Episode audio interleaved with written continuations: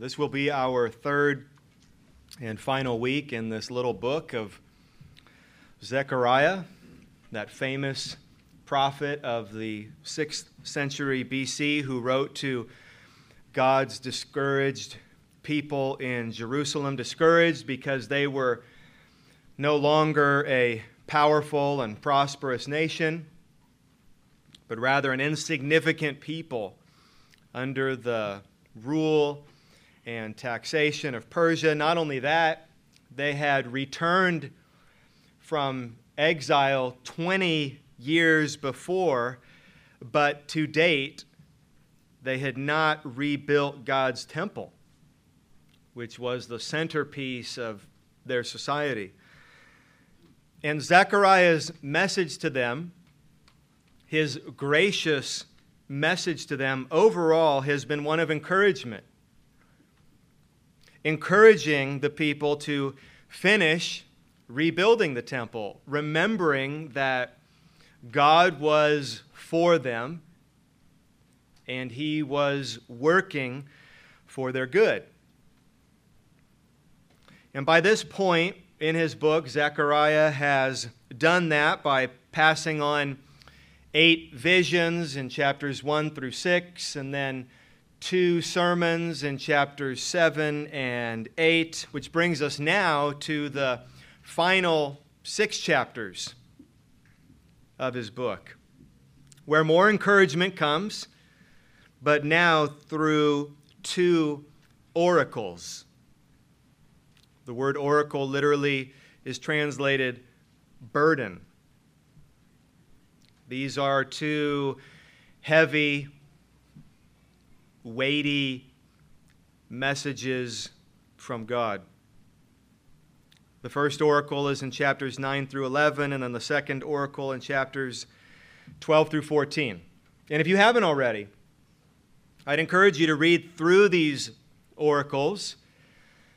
If you do, you will see that there is no discernible or logical order to them.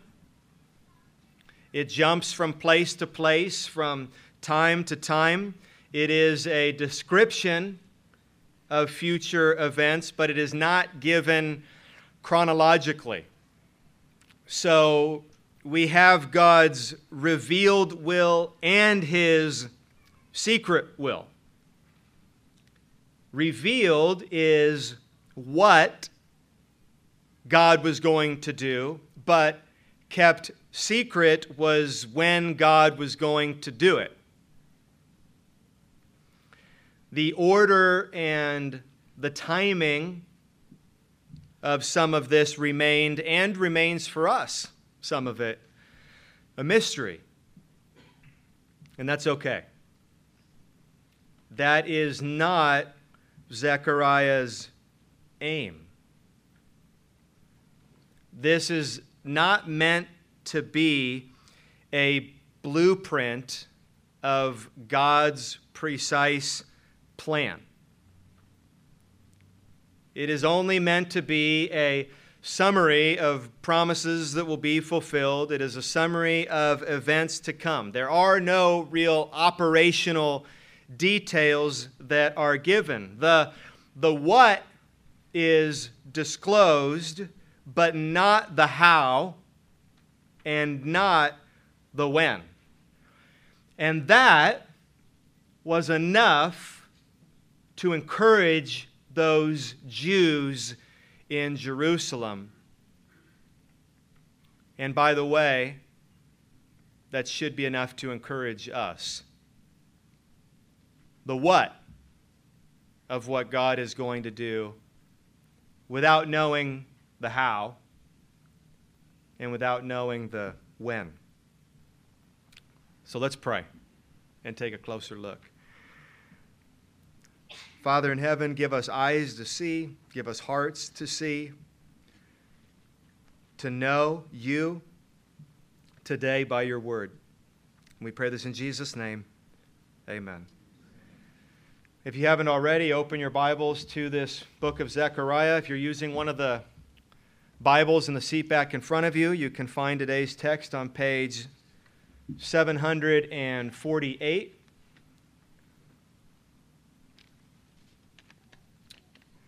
So, because these chapters jump around, we're not going to just read through them.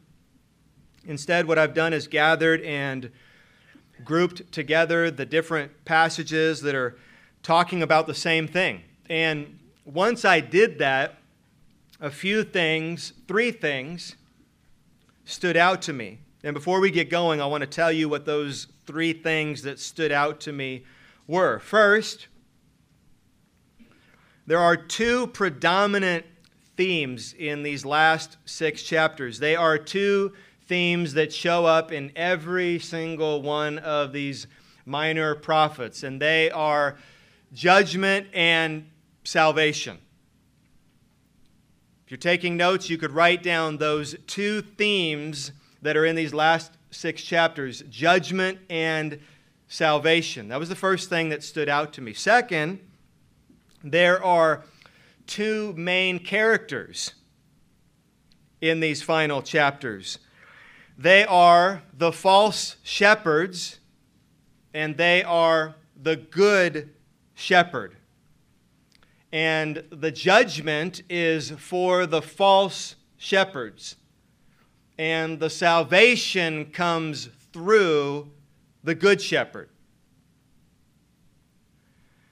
And third, when it comes to the fulfillment of these prophecies given 2,500 years ago, we would have to say today that already many of them have been fulfilled, while of others we would have to say not yet.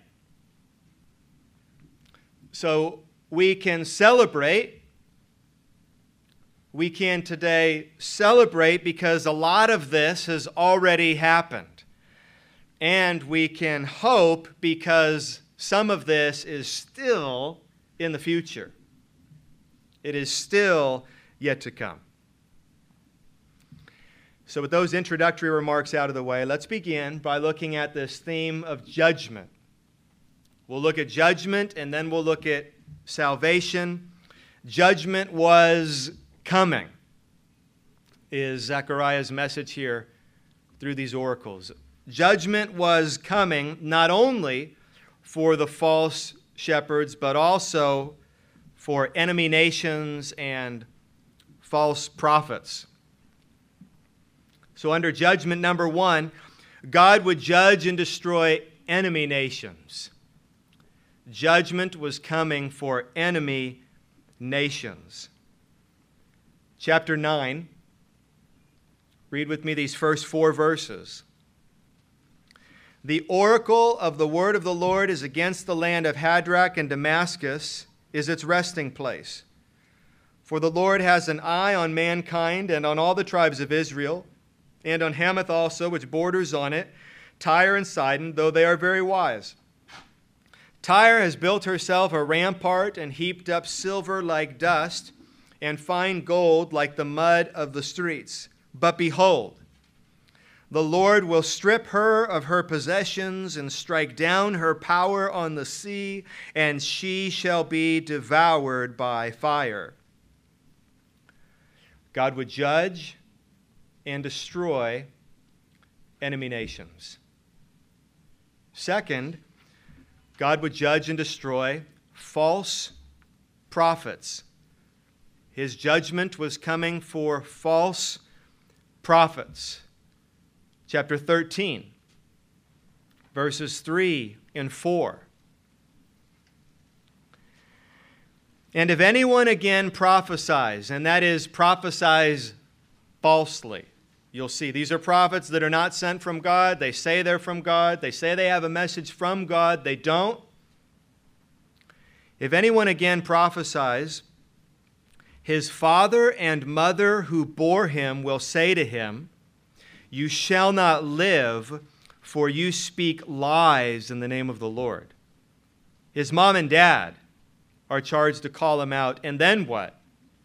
And his father and mother who bore him shall pierce him through when he prophesies.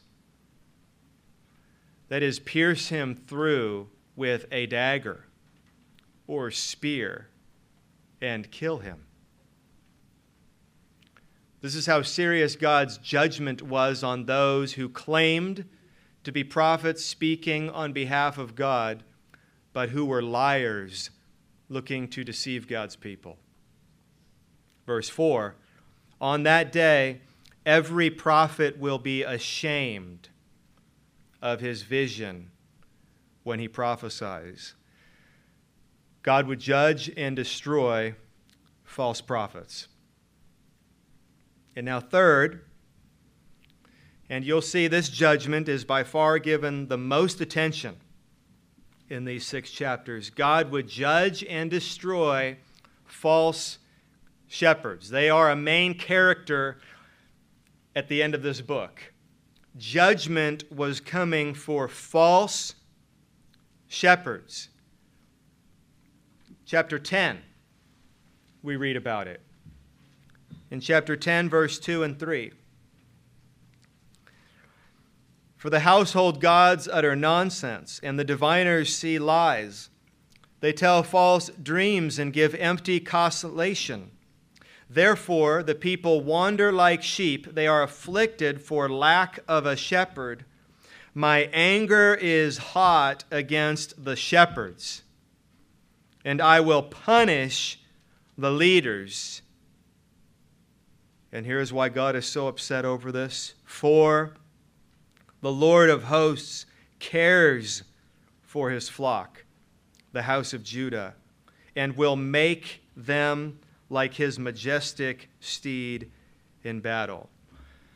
The job of these shepherds was to care for God's people,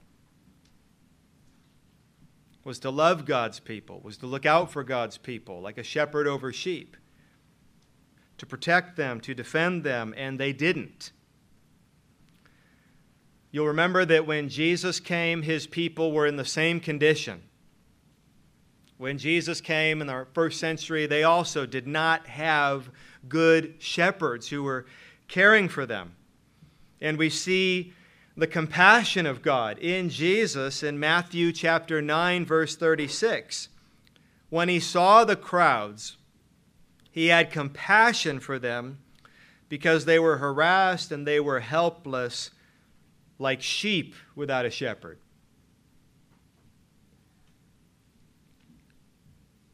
More judgment coming for these false shepherds in chapter 11.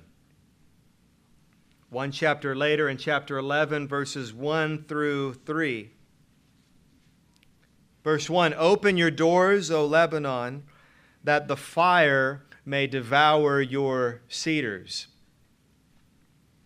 And in these verses to come, we see that that's the image that is given of God's judgment of these false shepherds. It's a forest fire. Something we're sadly all familiar with right now. We know how devastating a forest fire is. And this was going to be God's judgment of these false shepherds. Verse 2 Wail O cypress, for the cedar has fallen, for the glorious trees are ruined. Wail of oaks of Bashan, for the thick forest has been felled. The sound of the wail of the shepherds, for their glory is ruined. The sound of the roar of the lions, for the thicket of the Jordan is ruined. And then down in verse 17 Woe God says, to my worthless shepherd. Woe to my worthless shepherd who deserts the flock. That's why they were worthless. They deserted the flock, left them open to harm. May the sword strike his arm and his right eye. Let his arm be wholly withered, his right eye utterly blinded. God's people needed shepherds. God's people, we could read about it throughout the Old Testament. They either succeeded or suffered. They either succeeded or suffered depending on who their leaders were. A big part of the reason why Jerusalem was such a mess was because of her leaders. And so accountability was coming, God was saying, and judgment was coming. And that's the first overarching theme in these chapters. It is one of judgment. But not only judgment. I'm sure that was comforting to those who were under these false shepherds. But that's not the only theme that was on the horizon. Also, salvation, judgment and salvation. The same thing is in our future. Salvation for these Jews in the 6th century BC was also coming. And this salvation was coming through a good shepherd. Not these false shepherds. There were many bad leaders, but there was a good leader who was coming. There was the ultimate leader who was coming. The Messiah was coming. The good shepherd was coming. And with him, salvation. And that's an overarching theme in these final chapters. So let's look at the second theme now Remember that these descriptions of salvation through the Good Shepherd, they're not given in any kind of order. That's intentional. Can't plot this out. We all want to do that. I'm sure they wanted to do that. This will happen, and then this, and then that, and then that. So I've got this much time to do this, and then I know that this will happen. And then once that happens, right, we like that order.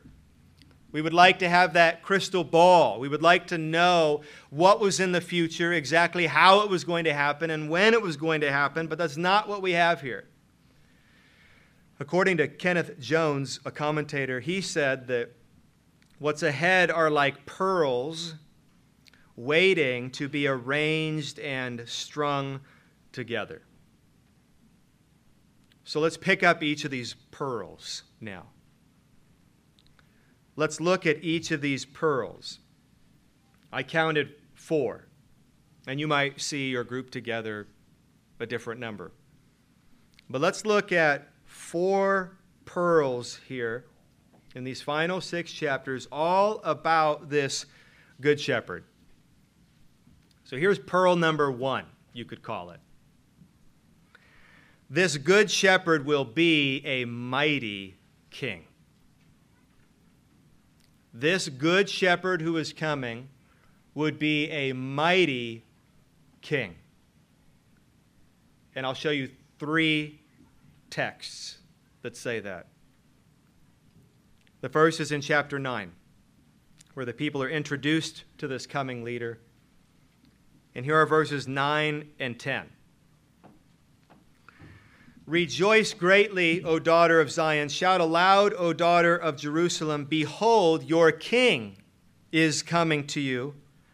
Righteous and having salvation is he, humble and mounted on a donkey, on a colt, the foal of a donkey. That should sound familiar to you. In Matthew chapter 21, in John chapter 12 as Jesus makes his triumphal entry into Jerusalem on that final week of his earthly life. He rode in on the donkey. I will cut off the chariot from Ephraim and the war horse from Jerusalem, and the battle bow shall be cut off. And he, that is this king, shall speak peace to the nations. His rule shall be from sea to sea and from the river to the ends of the earth. So, this is a mighty king who is coming. A few verses down in chapter 9, verse 16 and 17. On that day, the Lord their God will save them as the flock of his people. He's a shepherd, he's a mighty king. For like the jewels of a crown, they shall shine on his land. For how great is his goodness, and how great his beauty! Grain shall make the young men flourish, and new wine the young women. And then you could skip ahead to the last chapter and see the same thing in chapter 14. I'll just quote verse 9. And the Lord will be king, there it is again, over all the earth. On that day, the Lord will be one and his name one. So the first pearl, this good shepherd would be a mighty king. Pearl number two this good shepherd will gather and strengthen his flock. That would be good news. They had been scattered, they had been led into exile. They were weak and insignificant. But pearl number two, they are told that this good shepherd was going to gather them up and he was going to strengthen them. And I'll show you three texts again. The first in chapter 10. 10 verses 8 through 10. I will whistle for them and gather them in. I love that image. If our kids are outside and we need the kids to come outside, I go and stand on the front porch, and what do I do? I whistle. And they know when they hear the whistle, Dad's looking for you. So God says of this king, this good shepherd, I will whistle for them and gather them in, for I have redeemed them, and they shall be as many as they were before. Though I scattered them among the nations, yet in far countries they shall remember me, and with their children they shall live and return. I will bring them home from the land of Egypt and gather them from Assyria, and I will bring them to the land of Gilead and to Lebanon till there is no room for them. Two verses later, verse 12 of chapter 10 I will make them strong.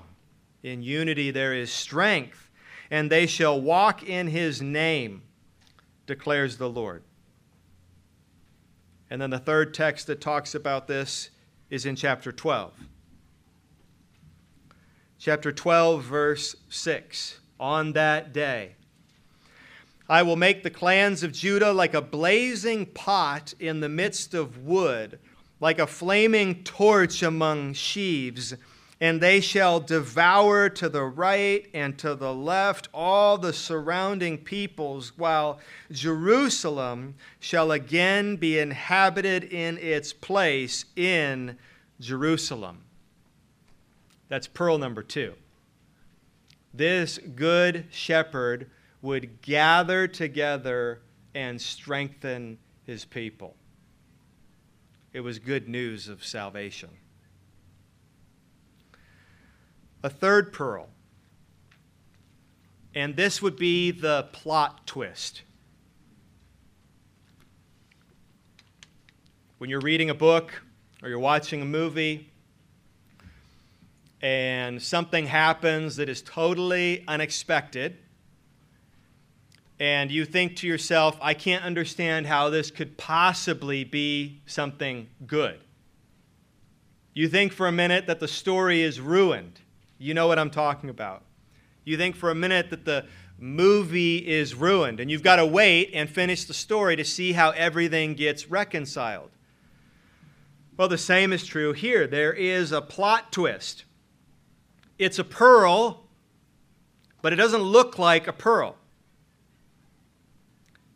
But it's made clear in these final six chapters that this good shepherd will be killed. This mighty king, that sounds good. This mighty king who was going to gather and strengthen his people, that sounds really good, was going to suffer and be killed. That doesn't fit. That doesn't sound right. That doesn't make sense. But they were told this. Let me read you three more texts. The first is in chapter 11. If you're trying to figure out which verses to jump to as we jump around in this sermon, I'd suggest you jump to these. The first one is in chapter 11. And it's in verses 7 through 8 where they learned that this good shepherd was going to be rejected. First, that he would be rejected. Chapter 11, verse 7 and 8. So I became, that is the Lord, I became the shepherd of the flock, doomed to be slaughtered by the sheep traders. And I took two staffs, one I named Favor, the other I named Union and I tended the sheep. In one month I destroyed the three shepherds, that is, false shepherds, but I became impatient with them, and they also detested me. This good shepherd would be detested, he would be rejected, and it would get worse. Look now at chapter 13 in chapter 13, verses 7 through 9, this good shepherd would be struck, meaning he would suffer, he would be beaten. Chapter 13, 7 through 9. Awake, O sword, against my shepherd so God is even behind this striking of the Good Shepherd. Awake, O sword, against my shepherd, against the man who stands next to me, declares the Lord of hosts. Strike the shepherd, and the sheep will be scattered. That's quoted along with so many other passages in Zechariah in Mark chapter 14, verse 27, as the disciples of Jesus scattered and ran to hide when their leader Jesus was arrested. Strike the shepherd, and the sheep will be scattered. I will turn my hand against the little ones in the whole land, declares the Lord, two thirds shall be cut off and perish, and one third shall be left alive. And I will put this third into the fire and refine them as one refines silver and test them as gold is tested. So a smaller number, one third versus two thirds, would be taken by God, would be loved by God, and they would suffer, and that would be a refining of them. They will call upon my name, and I will answer them. I will say, They are my people, and they will say, The Lord is my God. This good shepherd was going to be struck. It gets worse. Look at chapter 12 now, in verse 10. Not only in this plot twist was the Good Shepherd going to be rejected, detested. Not only was he going to suffer and be struck, he was going to be pierced. It means he would be killed. 12, verse 10. And I will pour out on the house of David and the inhabitants of Jerusalem a spirit of grace and pleas for mercy, so that when they look on me, on him whom they have pierced. They shall mourn for him as one mourns for an only child, and weep bitterly over him as one weeps over a firstborn. This good shepherd, who would be a mighty king, who would gather together God's people, who would strengthen them. He would also be rejected. He would be struck. He would be pierced. That doesn't sound like good news. That sounds like a turn for the worse. That is bad news. That sounds like a bad ending. But if you were to skip ahead and read chapter 14, you would see that it is a chapter filled with celebration. So, how? Somehow, this death of the Good Shepherd would accomplish something. We know, you and me, we know the how. They didn't. But somehow, this was a part of God's good plan that this mighty king was going to be killed. And what would that accomplish? That brings us to the final pearl. It's just one verse. And it's the most hopeful verse, the most encouraging verse in these chapters. It's at the very beginning of chapter 13, verse 1. Take a second to go there. This is Pearl 4. The Good Shepherd will cleanse his people from sin. Mighty King, great. Gather his people, great. Strengthen his people, great but that doesn't get to the real problem yet. What was the real problem? The real problem wasn't that these Jews were being scattered. The real problem wasn't that their nation had fallen apart, that their capital city was in ruins. The real problem wasn't that they were under these earthly threats from the surrounding nations. The real problem was deeper. The real problem was within. The real problem was that they had been created by God for God's glory, and they had failed miserably, like you have failed, and like I fail. And they needed to somehow be cleansed. They needed to be cleaned up. They needed to be forgiven and they needed to be helped to do what God had created them to do. So, pearl number four, chapter 13, verse 1.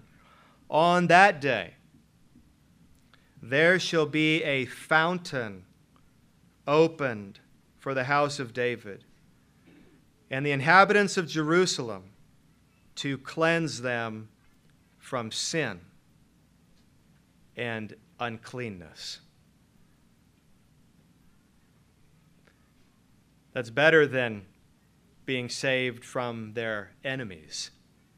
This is being saved from Satan. This is being saved from sin.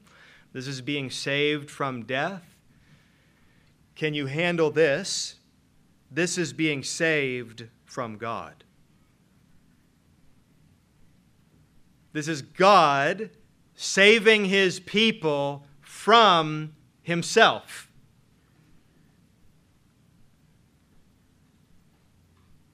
His people deserving his judgment, his people deserving his anger, his people deserving his wrath, his people deserving to be alienated from him forever, and God making a way for them to be cleansed, to be washed clean. This is symbolized, it's pictured, portrayed in the mode of baptism that our Lord Jesus prescribes to us. You saw the image today. Baptism by immersion as we're called to practice in God's Word, is this display in front of you. It is this portrayal. It is something you can see with your eyes. Do you see this person being immersed in water? What did Mitchell request? Hold me in there longer. I want it more dramatic. And then we're brought up out of the water. What is that picture? Zechariah 13, verse 1 to cleanse them from sin and uncleanness. And of course, we go to the New Testament. And we can read in places like Hebrews 9 that this is exactly what has happened through our good shepherd, Jesus Christ. Hebrews 9, verses 12 through 14.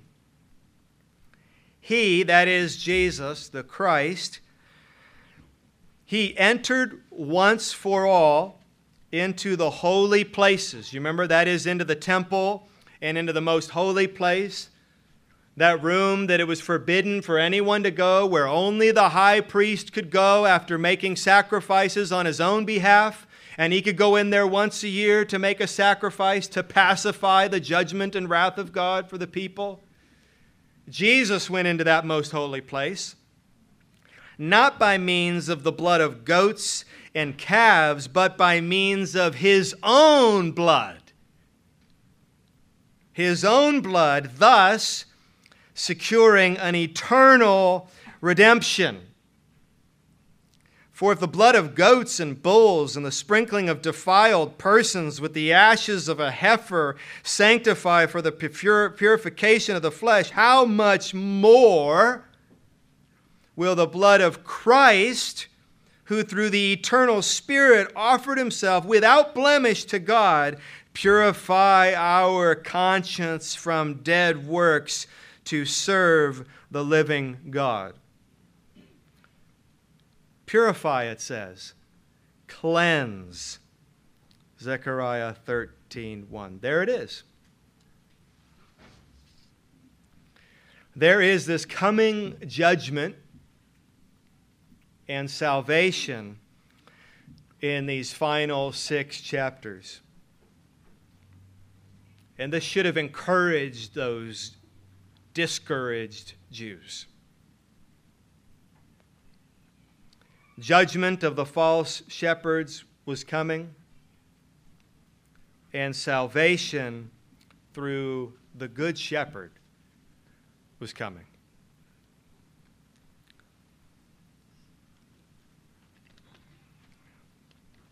Well, in conclusion, as I said at the beginning, a lot of this prophecy has already come true. The Good Shepherd has come. He was rejected. He was struck. And he was pierced. But he rose from the dead. It's interesting. You can read one of those, those prophecies, and we read it, and there's a hint, it seems, of resurrection. Because you will look on him, present tense, the one whom you had killed. How do you look on one that you had killed? If he didn't raise from the dead, he conquered sin and death and made a way for us to be cleansed from sin and reconciled to God. That has happened. It was future for them, it is past for us. His kingdom is established. This mighty king's kingdom is established, and he reigns right now. He reigns as a mighty king in and through his people moving every second of every day closer to the consummation of his kingdom. And so, in light of that encouragement, it is encouraging to us. What should we do? How should we apply this? We always must do this after reading God's Word. What does it mean? And now, what does it mean for me? What change needs to happen? What should I do differently? What should I think differently? What should I say differently? How should this apply? And I'm going to give you two suggestions. Number one is an instruction given explicitly in these final chapters. In light of these pearls, we should, number one, rejoice. at the very beginning, in chapter 9, you'll remember verse 9. It said, Rejoice greatly, O daughter of Zion. Shout aloud, O daughter of Jerusalem. Behold, your king is coming to you. And so we just tweak that a bit because the king has come. And we understand that we should rejoice greatly because, behold, our king has come to us. And so we shouldn't be able to read this and read of the fulfillment of this in the New Testament and not rejoice. No matter what, we have this reason for joy. No matter what is going on, we have this reason for hope and contentment. And so, as Christians, one of the worst things we could be is a dour people, is a complaining people, is a grumbly people. We should be a people who are rejoicing. Paul said, We're sorrowful, yet always rejoicing. There's always a lot to be sad about, and there's always much more to be joyful about because of what we've read today. So I would encourage you to rejoice. And then, second, this is, I think, implicit in the text. We should get to work. We should get to work. Remember that this was meant to encourage God's people. Go back and read all of Zechariah, or think back if you've been here to the last two sermons before this one. This was written, spoken, I'm sure, first, and written to encourage God's people to do something. It was encouraging them to do this work that God had put before them to do, and in their case, it was to rebuild the temple. Like us, I'm sure that they wanted a precise timeline of events God, can you tell us exactly how these good things are going to happen and how they're going to roll out? So, like, I know how much time I have to still do my own thing before repenting. So I can prepare for that so that I can gear up for it. They didn't get it. They needed to hear, and they only needed to hear God's promises and rely on Him. We have the same thing. We're in the same sort of situation in that we also have God's revealed and his secret will. We do know what God is going to do. We know how the story is going to move forward, and we know how the story is ultimately going to end. No doubt about it. But often, the how and the when is kept hidden from us and think about how many plot twists there have been in your life. And you may be in the middle of one right now.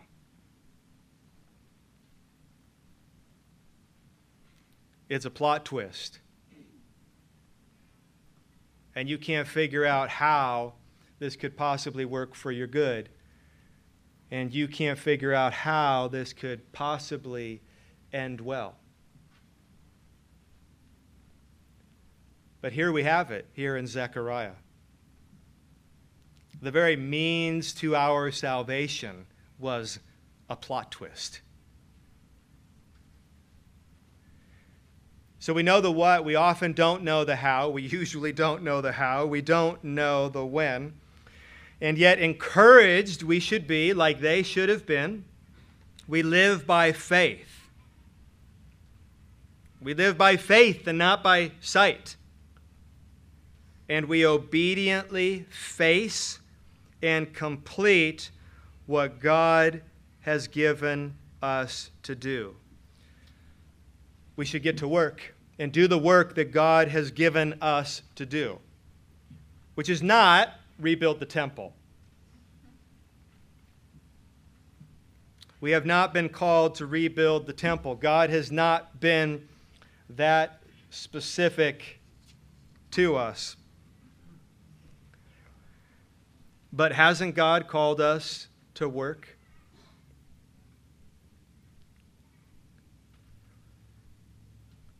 Hasn't God called us to not only enjoy Him, but to glorify Him forever?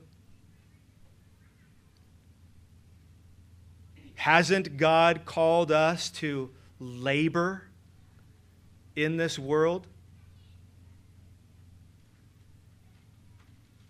Matthew chapter 28. I read it during those baptisms. But here's our marching orders. Matthew 28 18 through 20. Jesus came and said to them, All authority in heaven on earth has been given to me. Go. Go. Work. Labor. Do something. Glorify God. Go, therefore, and make disciples of all nations, baptizing them in the name of the Father and of the Son and of the Holy Spirit, teaching them to observe all that I have commanded you. And behold, I am with you always to the end of the age. We've learned about that. God says, Jesus says, I will be with you, I will be for you. You're going to get the job done. I'm your mighty king working for your good. So be encouraged and rejoice and be encouraged and get to work. The questions we ask are what would we do? God, show us. Show us how to obey you. Show us how to serve you in the times that we have. Show us what this means. Show us what this looks like. We're prayerful. We find others who are doing this well, and we ask them questions. We look for guidance and help because we want to get to work in our home And so we look for examples. Not only in our home, in our church, we want to get to work. Not only in our church, but in our city. Not only in our city, in our state. Not only in our state, in our nation. not only in our nation, in the world. We rejoice. And then we prayerfully make the most of the opportunities that God has given us. And whatever we do, we do it with all our might for the glory of God in our own heart, in our homes, in our church, in our city, in our nation, and beyond. Father in heaven, we thank you for your word. There is so much more that we could say. And God, we ask that you would move in our hearts and in our minds, that we would, we would feel burdened and convicted to rejoice and to get to work, to do the work that you have given us to do, God, not just to survive, not just to barely make it, but by your Spirit and in accordance with your word to serve you for all our days. God, give us wisdom that we would know how to bring you glory in our home and in our nation and beyond. What would you have us say, God? How would you have us speak up? Where would you have us take a stand? What would you have us do with our children? What would you have us do in our churches? What would you have us do as citizens of this great nation? What would you have us do as believers in this world surrounded by so many unbelievers? God, burden us and teach us, we pray. In Jesus' name, amen.